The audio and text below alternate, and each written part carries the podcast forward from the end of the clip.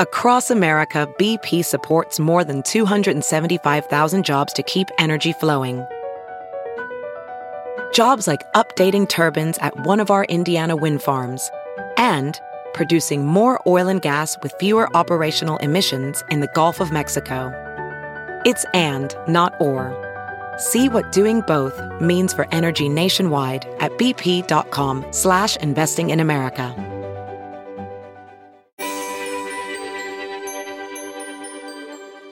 A lot of you listeners geek out about more than just weather, including me. You have other passions and hobbies that you explore, including reading, biking, or like my guest today, cooking. Renowned and award winning chef Art Smith has cooked for many notables, including President Barack Obama, Oprah Winfrey, and Lady Gaga. He is also a successful restaurateur, bringing his signature Southern cuisine all across the country. What you may not know about Art, however, is he is a weather geek like us. He can talk weather and climate, especially since they have an impact on the success of other wonderful restaurants. Art Smith, thank you for joining us on the Weather Geeks podcast. Pleasure. Thank you, sir. Um, you know, I, I love weather. Well, you you came to the right podcast then, and I gotta say this is quite quite unique for us. You're certainly one of our most out of the box guests, and I want to right off right before we get started, I want to thank our mutual friend Ed Mansouri. We love Ed Mansouri. and he's great. He's been a guest on the Weather Geeks podcast and the television show when we did the show. And he, uh, by the way, check out Ed Mansouri and what he's doing with the awesome Weather STEM program if you aren't familiar with it. But he is the one that recommended Chef Art Smith. He said, "Gotta have him on Weather Geeks. You gotta have him on Weather Geeks. We've got him on Weather Thank Geeks." you. Thank you. Well, let me just kind of set the stage so the listeners know. I, I kind of gave them a little bit of your intro in the um, in the discussion here, but you were born and raised in Florida. You're a Florida State University graduate, like myself. So there's another connection as well. You work for Florida governors Bob Graham and Jeb Bush. You've cooked for the President of the United States uh, and the King of Sweden. And you were the personal chef for Oprah Winfrey until 2007, and you still write articles in her magazine. Is that right? Well, we, we still we collaborate on different things, Okay. and a lot of her different um, uh, things that she does when she does Super Soul Sundays and other things. Um, she continues to be like a wonderful, positive force in my life. Yes. Um, you know, but it didn't it didn't start that way. Well, we've got You know, we all have a start somewhere. you know, I'm a Floridian, Right. And I grew up in the '60s, where either either the, the Cubans were launching Threatening a to launch missile missiles. at us, or the hurricane was going to take us out. Okay, so we were always like, "Run for the shelter! Run right, for the shelter!" right. But you're always But- with, with, with, with, with all of that background, and I'm going to detail some of his amazing uh, accomplishments and where his restaurants are and all those really cool things as well. But I want to hear when you first became sort of this weather geek. Well, like I said, you know, grow up in Florida, you had to kind of know about weather because, you know, in Florida, particularly during hurricane season, um, it was part of the family because everyone went to the tube and and you know in those days, you know, they didn't have what we have now, and we were, you know, the National Hurricane, you know, send, would send out, um, you know, warnings, whatever. We lived very inland. Um, we're that we're not really panhandle. We're right on the there at the they're at the border of Georgia and Florida, but there have been hurricanes Oh, that have come up the Suwannee, and Absolutely. and we've had a few come through and everything. But um, but we what we do is get the get the winds and stuff like that. But um, so I think to be a native Floridian to not have any knowledge of hurricanes is probably you've lived in a box, Right. and because it really is part of our lives, and um, I think that. Um, and as my career grew, you know, I was at Florida State. There's a there's a funny part of that. I was not a great student, and how my life really turned just completely upside down was I was a great student, and the dean, Dean Almerode, at the School of Hospitality, there you remember it was not it was not so far from where your school your building was, um, sent me over to the governor's house to help out, and um, you know I, I they wanted me to do a party and wait on tables. Like I don't want to do that. I want to. I want to cook. they said, "Do you know how to cook?" I said, "No, but I can. I think I can do it." And uh, I started helping out in the kitchen, and it was about 1981, 82, and Mark Martha Stewart had come out with a book called Entertaining. Well, I could memorize every picture and everything in that book and just reproduce it. So they loved me. I could make it pretty because they, 'cause they had no budget, but I could take not so great stuff look beautiful. And along came a special guest. and his name was Mikhail Baryshnikov Wow. and the and the American Ballet, and um, I cooked for him and got the job. And On so I became the governor's chef. Wow. So I took a hiatus from school. Okay. So basically, I quit the school to work for the governor. Well, And so I worked for Bob Graham, and then of course working for the governor and in, in the governor's house every time hurricane season came around. You know, the governor is always right there on top of the hurricanes, and you know if he has to put out a, a special message to the public or whatever he has to, you know, so I'm part of that. And so it was always like in it. And so I did that, and then along came a guest. You ever heard the story? The guest comes and steals a chef. Sure. Well, they had a guest that came stole me Wow. to work on a yacht in Europe. They were building this massive yacht and they wanted me to chef. Now, mind you, I'd never been at sea. and that's that has its own weather and other challenges. Okay, well, I have good with that. So um, we take it out for sea trials in the North Sea. Oh, North, boy. North Sea. North Sea, Okay. very turbulent you see weather. The, you see those pictures of those oil rigs. Oh, and those absolutely. Absolutely. I got horribly seasick. And the little town of Monnickendam where the ship was built, the Lady Alice was saying, the chef is going to get sick and the crew will starve. and so it was really funny. And so I, I had all, the, I was taking everything, trying not to get seasick. So we went out to sea, we were crossing the channel, which was um, all I can remember. We could not see anything in front of us. We had the we had radar, we had everything, but the fog was so deep. I remember through the fog, you could see the cliffs of Dover. You know, we were we were just trying to get to Plymouth. Okay, we got to Plymouth, and what happened was is that um, we had a gale. wow. Okay. I thought a gale, like, okay, it's a big wind. It ain't a wind, it's a hurricane. Yeah, it could, we're have, well, they, there's something called gale forced winds, and so they're pretty I want to tell you something. Yeah. When you're you're in this 140 foot yacht, which is fairly high up. I mean, it's probably over 50 feet from the from the water line to the top. Okay, and the waves are coming across the top of the ship. Yes. You're going like, oh, okay. I was just like, I was always getting to the highest point. yeah, no, so- well, so yeah, so you've certainly. I, I was not a sailor. Well- but I learned to cook. well, that's one of the worst places in the world to be sent from a weather standpoint if you are not familiar with being on the water. But the but the weather was so bad because it was late October to November that we just we started just finding you know like our little our little peaceful port. So we we'd stay in France for a little bit. Then we go over to the Canary Islands and stay there a little bit. Then we go over to Portugal and stay a little bit. And then we went to the uh, Tenerife. We went to different places. So we um, but that's kind of like you know being at sea and just kind of watching the captain and watching the radar and just and just understanding. Um, it was truly, and I, I decided I was sick of being on a ship, so I, I um, went back on land. And um, but I I've always had this in, intrigue with it, and and then of course. And you know, I worked a whole part of my life out on at, uh, on the Hamptons. You know, and, and in that year we had a lot of really bad weather that was coming across up north.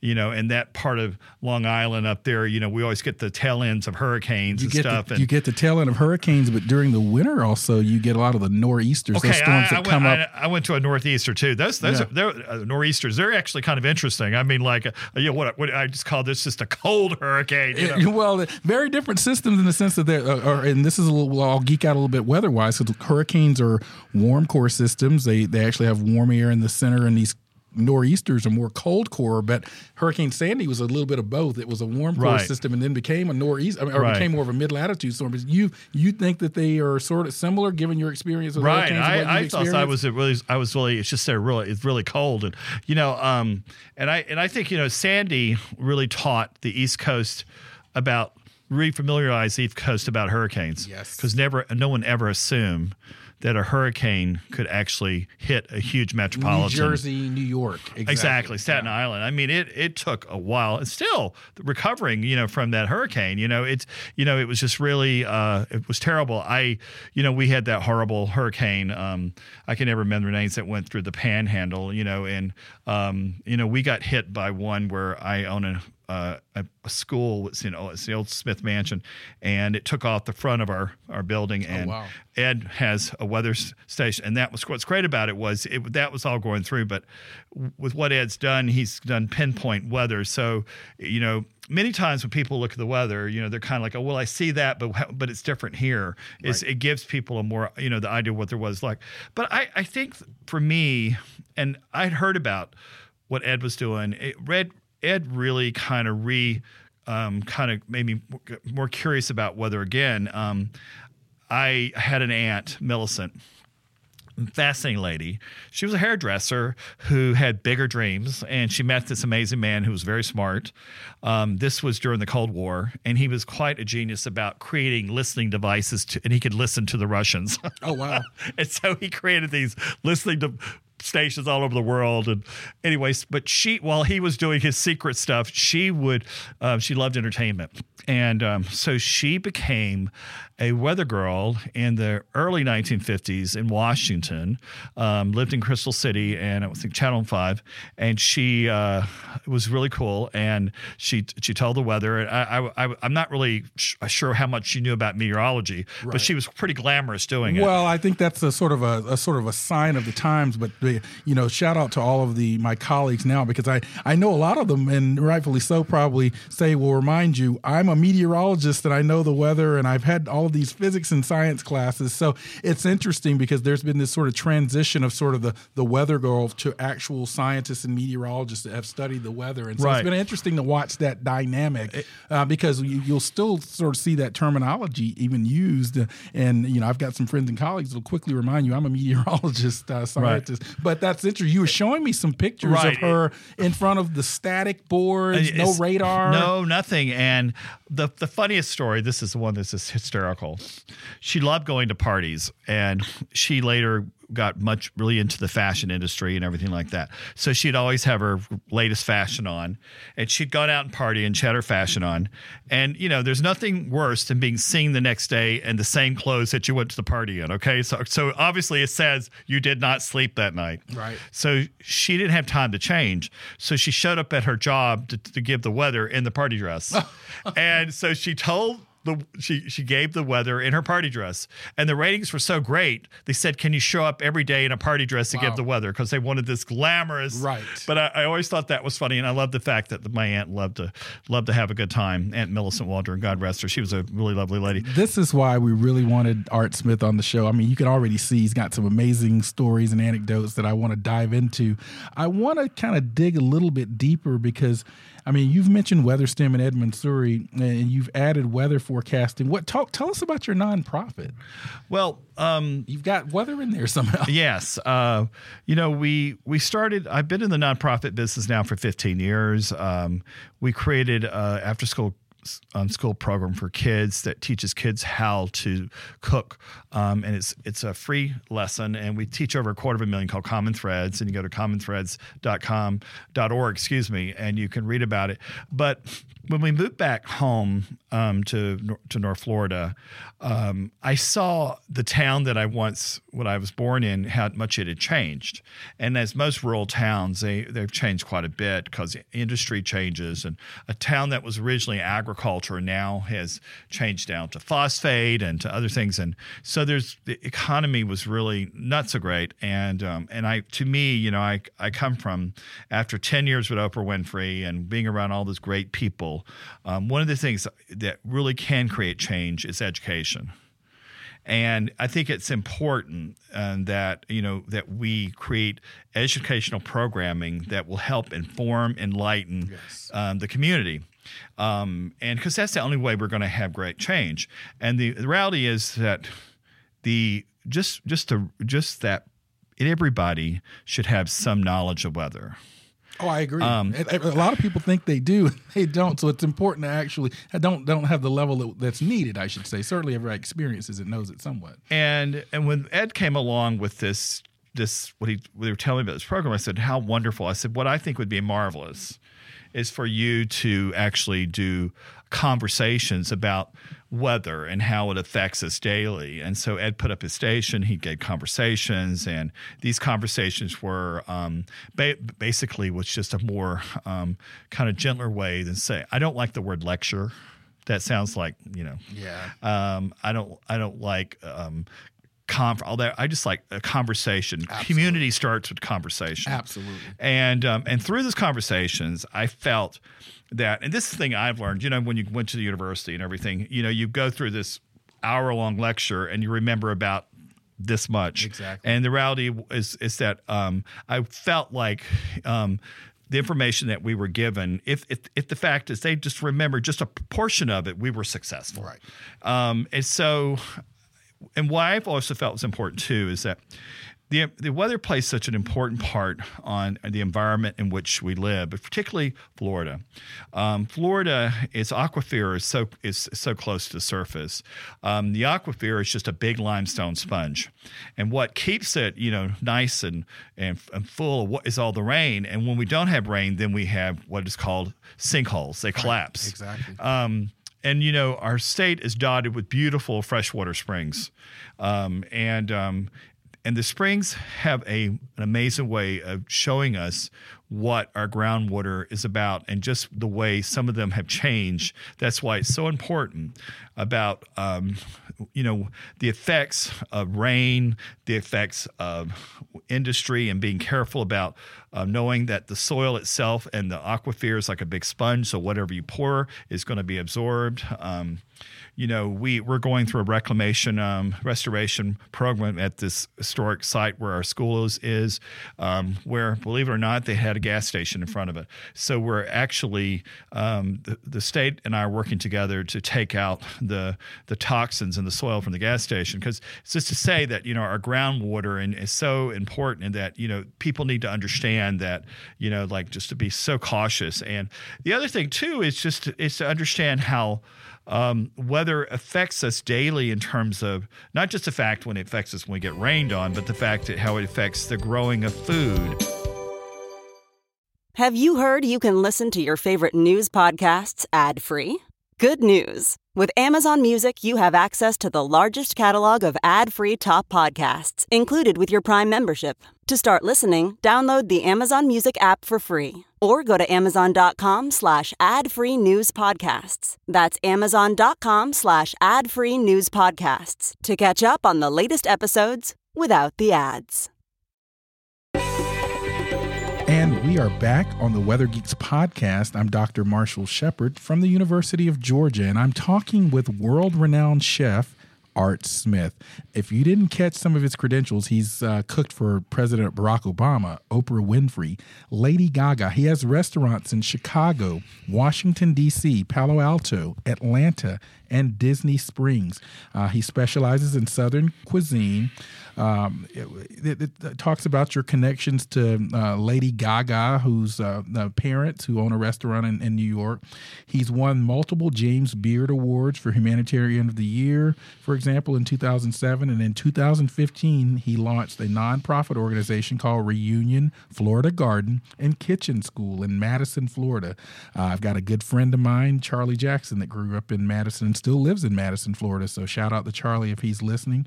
Um, he, he, this is actually nearest childhood home in Jasper, Florida. At Reunion, students of all ages receive free classes on Southern cooking, traditions, horticulture, and weather forecasting via the Weather Stem system that you've heard um, um, Art Smith mention.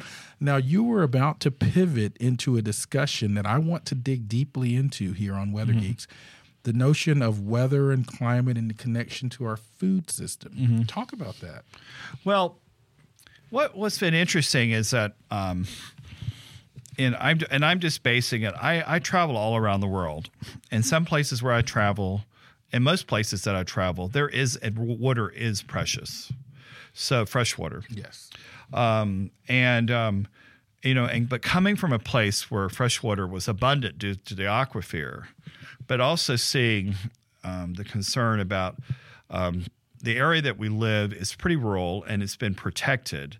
Uh, there, it's a lot of pine tree um, farms, as they call them. Uh, and recently, um, I don't know if you've heard this, but Bill Gates has bought up much of that land and he's doing organic um, growing uh, vegetables, primarily carrots. Right. And are you are you familiar with this pivot irrigation? Center pivot irrigation. Yeah, we have quite a bit of it in and, Georgia. And yes. you know, the people that are pro pivot, the feeling is that it um, it helps uh, with uh, it doesn't waste the the the water that other irrigation systems use and stuff. But, lot, but other people are concerned that it's taking too much water out of the. Um, the fact is, we got to eat, and and we're and I but I do believe that technology in farming has come a long ways. Well, I got an example of that. The Stripling Center down in Southwest Georgia has developed a very efficient uh, center pivot irrigation system that uses a fraction of the water. Right, and, and it's technology. Exactly, and I think what we're also learning too, and thanks to science, we've learned too about what to grow and what not to grow. You know, we found out that you know there was a time in Florida that you know Florida was always been looked upon as the American Riviera. It was that tropical paradise. So you see a lot of stuff down there, particularly um, plants that are invasive that are not from there. And the problem was is that these plants that they brought down there were one not hurricane proof, as you see with the Australian pines. They're so they get the only the only thing that's going to stay in the ground is a palm tree, palm tree. because they're native to native the, species. But yes. and but that's the whole thing, and, and we've seen how invasive species can totally disrupt. Um, you know, it's really interesting. I've been serving wild boar at all. This is this company called Shogun. Apparently, one of the conquistadors um, let his pigs pigs um, DeSoto let his pigs loose, and so we have one million wild boar in Florida. In Florida, and so they eat everything. Right. You know and so they're very evasive. And so you know we we and, and due to that you ha- it's caused a lot of erosion. And with erosion and you got the weather on it then you know there's only so many places in the world and especially in our country where we have topsoil. Sure. And without topsoil you can't grow anything. Can't grow anything. And um, and you you've seen those maps where it shows topsoil. And it's shocking how much how little topsoil we have in this country you know what i mean? And um, and so it's just it's it, all of that plays part into the into the, our living and how we eat and everything. And so we have to be conscientious of it. And and what science has done is they figured out what plants we should grow with the weather in which we, we have, understanding an invasive species, whether they're the oinking kind or whether they're just the ones that put out roots. We want to not grow them, um, and you know, and staying away from you know from from plants and, and things that require too much water. yes Um, and um, and just understanding also things that are you know more disease resistant, and so we don't we can stay away from chemicals, which you know so get this filtered. is the whole organic uh, yeah, food movement And and what's interesting now that your your your chefs, I think you know as as you were talking as the earlier um, peop, earlier people in in in weather. Um, don't didn't have the background that you have. Um, chefs now, their background has changed Absolutely, too. Sure. You know, where once upon a time a chef was just they just cooked, but to be a chef now and, and to be a and and the chefs now have a voice. So what you find, and a lot of the, the great chefs from Alice Waters and all these, they have very interesting. They're anthropologists or they have some kind of other background, not in food, but whatever.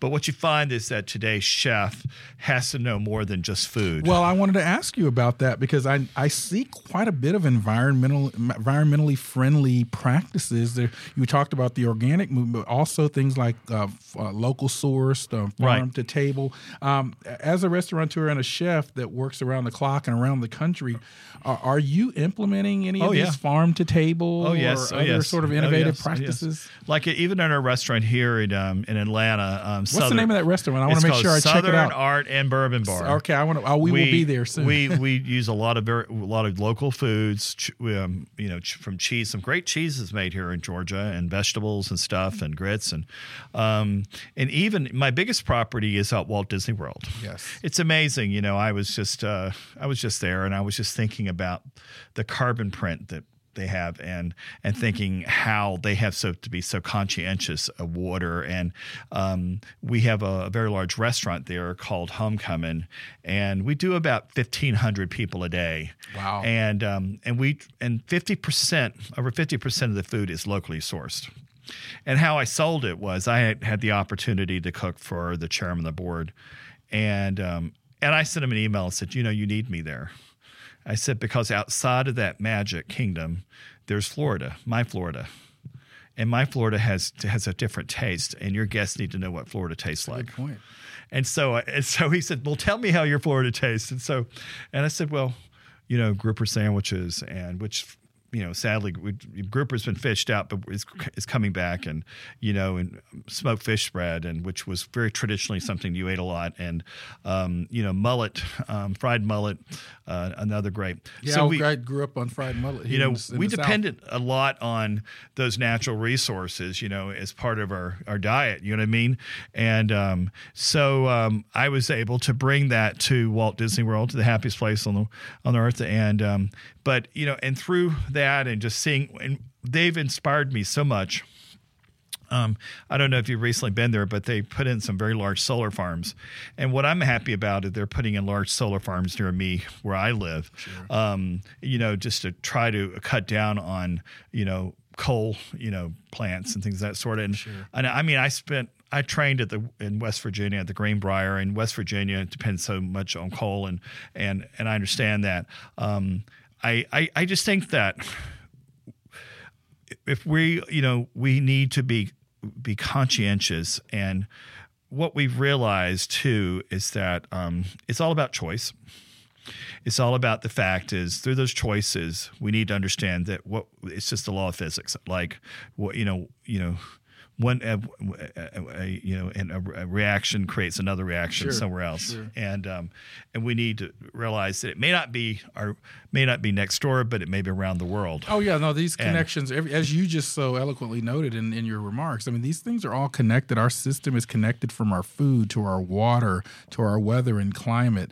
I, I mean i i, I want to get your thoughts on this as a chef and someone that certainly i imagine serves meat in your restaurant. There uh-huh. some people that say that reductions in meat will sort of help us with the climate change problem. Well, but I mean, there are two sides of that as well. Right. So, what are your thoughts? Well, you know, um, I I love I love dairy, and I you know I we always had a, a, milk cow and a Jersey, and um, and a lot of people had problems with it, and because of, of its own carbon footprint. And my father was a cattleman, um, and um, my little girl, who's ten, will only eat beef. I, you know, I again, I think that again, I think that our diet in our country is particularly heavy in in beef and pork and chicken. I think that we don't eat enough vegetables. I do see it changing. My 12 year old son is one of them. he yes, needs to eat more vegetables. And mine don't either. They, they you know, um, and I think that um, it's it, just by just it's it's really important that just by gradual changes we can make great leaps and i think is if we can be conscientious and about our choices and about the foods and stuff you know just what we eat will will have a huge impact on the environment and knowing that through um, our world and global um, with the, the, changing and um, climate, how it's affecting us. The fact is, is that you know things are you know we're, we're getting a lot warmer you know we've seen that well and know? that has implications and i wanted to touch on that because it has implications on things that are directly close to you for example just uh, a few things here uh, warming ocean waters are either uh, in some cases killing fish or causing them to migrate to different places from where they normally were. I've seen that happen. Yeah. Uh, livestock production increases methane, which is a 20 right. times more potent as a greenhouse gas. But one of the things I think you were going, extreme drought conditions are devastating crop production and crop yields. Yes. So these are things that have a direct right. impact on a business like yours. Exactly. Talk about the business case from a restaurateur perspective in climate change. Well, you know, every chef, the the biggest um, rule of thumb and also the law that you have to abide by is food costs. And food costs is something that is very difficult to control. Um, that's why a lot of restaurants and hotels or whatever food facilities are using a big box company um, where they buy everything because they're able to control their costs. It's more difficult to go down to the local market and choose uh, foods because of just the fact you have to take time, whatever, et cetera. It's easier just to call the, the person to come get the list and everything. Um, you know it's what we have to what you have to do is um, i think in the in you know working it's it's what's going on now with straws Yeah, we'll go into the paper and metal straws. you know, as you see now. And then some people like they hate them because they disintegrate. But the reality is, we realize that those straws end up somewhere, and, and sadly, they It's they, mostly the ocean, it yeah, seems. and they they kill marine life. Yeah. And so you see now that's changing. So I think what we have to do is we're going to have to start limiting things. We can we can start kind of catering these menus or curtailing these things that that are going to have profound effect. Um, you know, um, I, I, I our country grows a lot of corn Sure. and um, and the corn, of course, it, you know, a lot of it's made into you know to into um, you know to, to fuel Ethanol and things like ethanol that, and sure. um, and you know and it's in everything. Um, do we need to really grow that much corn? Um, and can we can we wean ourselves from that and and look at other crops that are maybe um, easier to grow but still have high yields but not so hard on the soil and um, it takes a lot of water to grow corn a lot of irrigation Yeah, well, and I know that they rely on a very big aquifer, the Ogallala Aquifer out there, and much of the corn belt and parts of the, the Great Plains as well. Right. That's stressed. I believe that And- water and- aquifer is stressed. Right and now. exactly, and they require a lot of chemicals and, and stuff like that. So I think that we- need to look at like um, I had someone the other day send me um, some protein they're doing in Indiana, and I wanted to say it was it wasn't soy because you know there's concern over the soy. It was pea, pea protein, and um, and how they're using that to help um, uh, to really create, create more protein in, in foods and stuff, and opposed to put adding um, meat or uh, everything. So I think that the the best thing that you know, not just from your home, but just even from the re- uh, with talking as a chef of the restaurant, is that we can just be conscientious. Like you know, in my restaurant at Disney, because we we do so much there. You know, I'm very um, considerate and conscientious about where my chicken comes from and how it's raised and about hormones and all that kind of stuff. And and um, and also too it's just uh, and that the farms are extremely abide by those those different things. And I'm it's really that's really really important. And I, and I think that you know I, I think that we're on a, gr- a greater path because I think now we know more about where our food comes from than ever. As a professional welder, Shayna Ford uses Forge FX to practice over and over, which helps her improve her skills. The more muscle memory that you have, the smoother your weld is. Learn more at meta.com slash metaverse impact.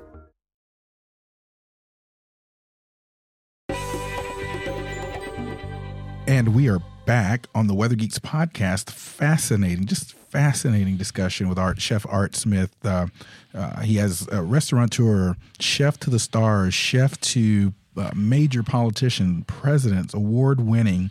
Make sure you check out his restaurants. Let me just give you a chance to do this um, because you've got restaurants in Chicago, Washington, D.C., Palo Alto, Atlanta, Disney Springs. You've mentioned your Disney Springs and you've mentioned your Atlanta restaurants. What are the names of your restaurants in the other cities so that the listeners know? We uh, well, we have we have a, a wonderful uh, new fried chicken chain that is called Art Bird, and a whiskey bar. I did it with Lady Gaga's family, and uh, we met in a green room, and um, and we uh, we were approached by Live Nation, one of the largest concert uh, venues, and, and they are now putting our 25 locations across the country.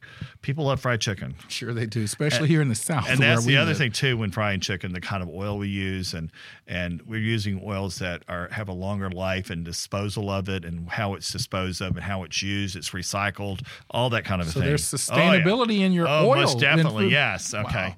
and you know and you know an, an oil to, to, to, that we use for our chicken it costs us over a hundred thousand dollars a year Wow. That's a lot of that's a lot of cash for grease, right? Sure, sure. And um, but anyway, um, and I have um, we also have um, we have Blue Door Kitchen and um, and Garden, which is uh, a beautiful place there in Chicago. It's my first restaurant, and we have Chicago Q Barbecue. Some of us, some people remember me on Barbecue Pitmasters. I was the the nice judge next to Myron Mixon. That's right. And um, and I also uh, we, uh, we we created a healthy food chain, um, but we sold that. That was the one that was in Palo Alto. But but now I'm working on um, we'll um, we're going to do something. We have we have a big restaurant opening in a major airport, which I'm excited about, and another big restaurant and. Um, um, it's it's interesting, you know, the food that I grew up on, the world still wants to eat it, and Absolutely. um, And it- I, I still want to eat it, it's it's comfort. Sure. Um,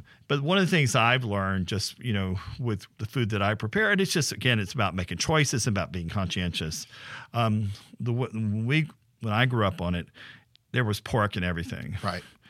It doesn't have to be that way. Well, I, I make I actually do make my the collard greens in our family, and I grew up on pork seasoned collard greens, but now I use smoked turkey. Right, and it's really good. Yeah.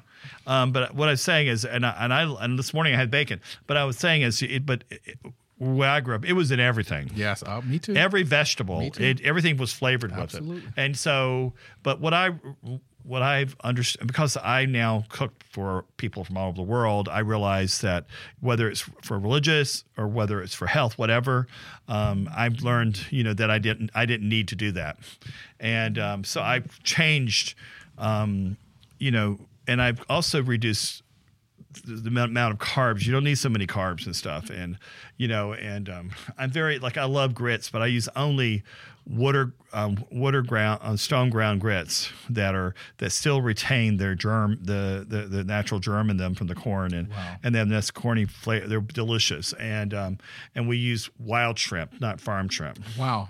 And, what uh, what's the reasoning there? Um, because far, farm shrimp, they, ha- they again they they grow them, they raise them in these these ponds, and they have to use um, certain, um, uh, you know, they, have to doctor them with medicines and stuff to, to to cut down the you know the problems that they have because they're so crowded and everything like that. So um, a lot of people feel that they're you know they're just not as healthy, um, but the wild shrimp. You know, of course, you got you know, our our planet is is um, there. Our natural supply in the sea is is is getting. It's not as great as it was. Um, so we need to kind of cut down a bit of that. But um, they're they're um, So that does that translate? Because I mean, uh, typically when you go to a nice restaurant, like I'm sure yours are, uh, typically some things cost a bit more than other things, and I imagine it's a supply Right. demand access. Issue. That is exactly, and and that's one of the things as a consumer, um, we in our country have always been able to eat extremely affordable compared to the rest of the world.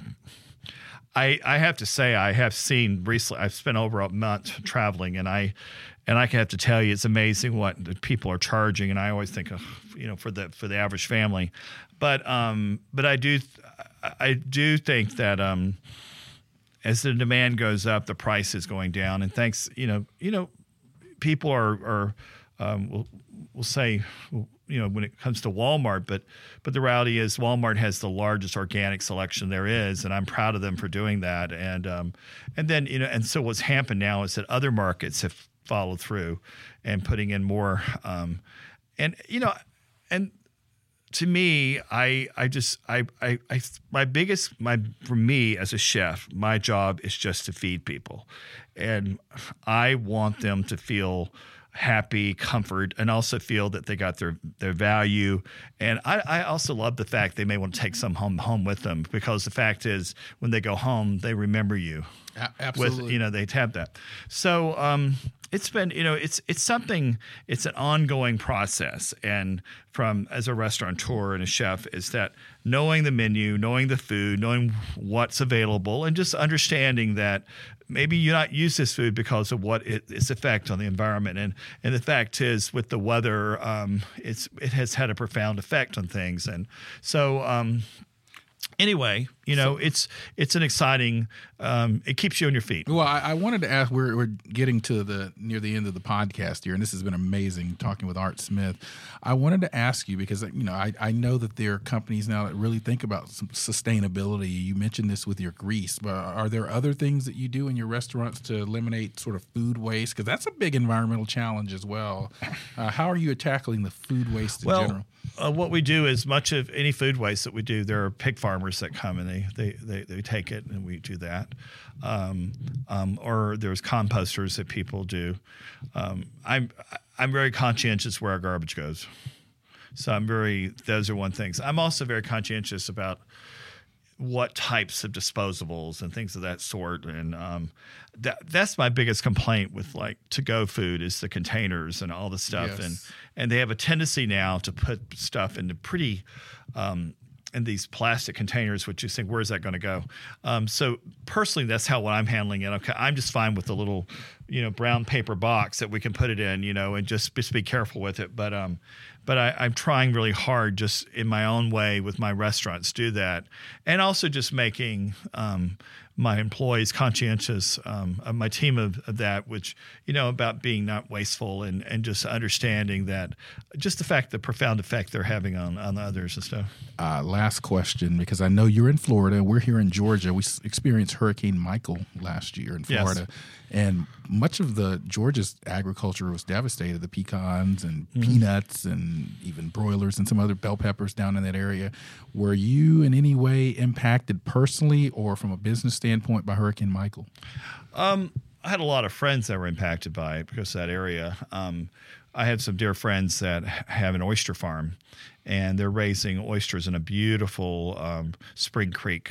It, it's where the the, Wakulla Springs and the river flows I into this exactly beautiful yes. bay. Yes. And the freshwater springs, you know, bubble up into the to the bay, and so you get this wonderful water that the oysters love.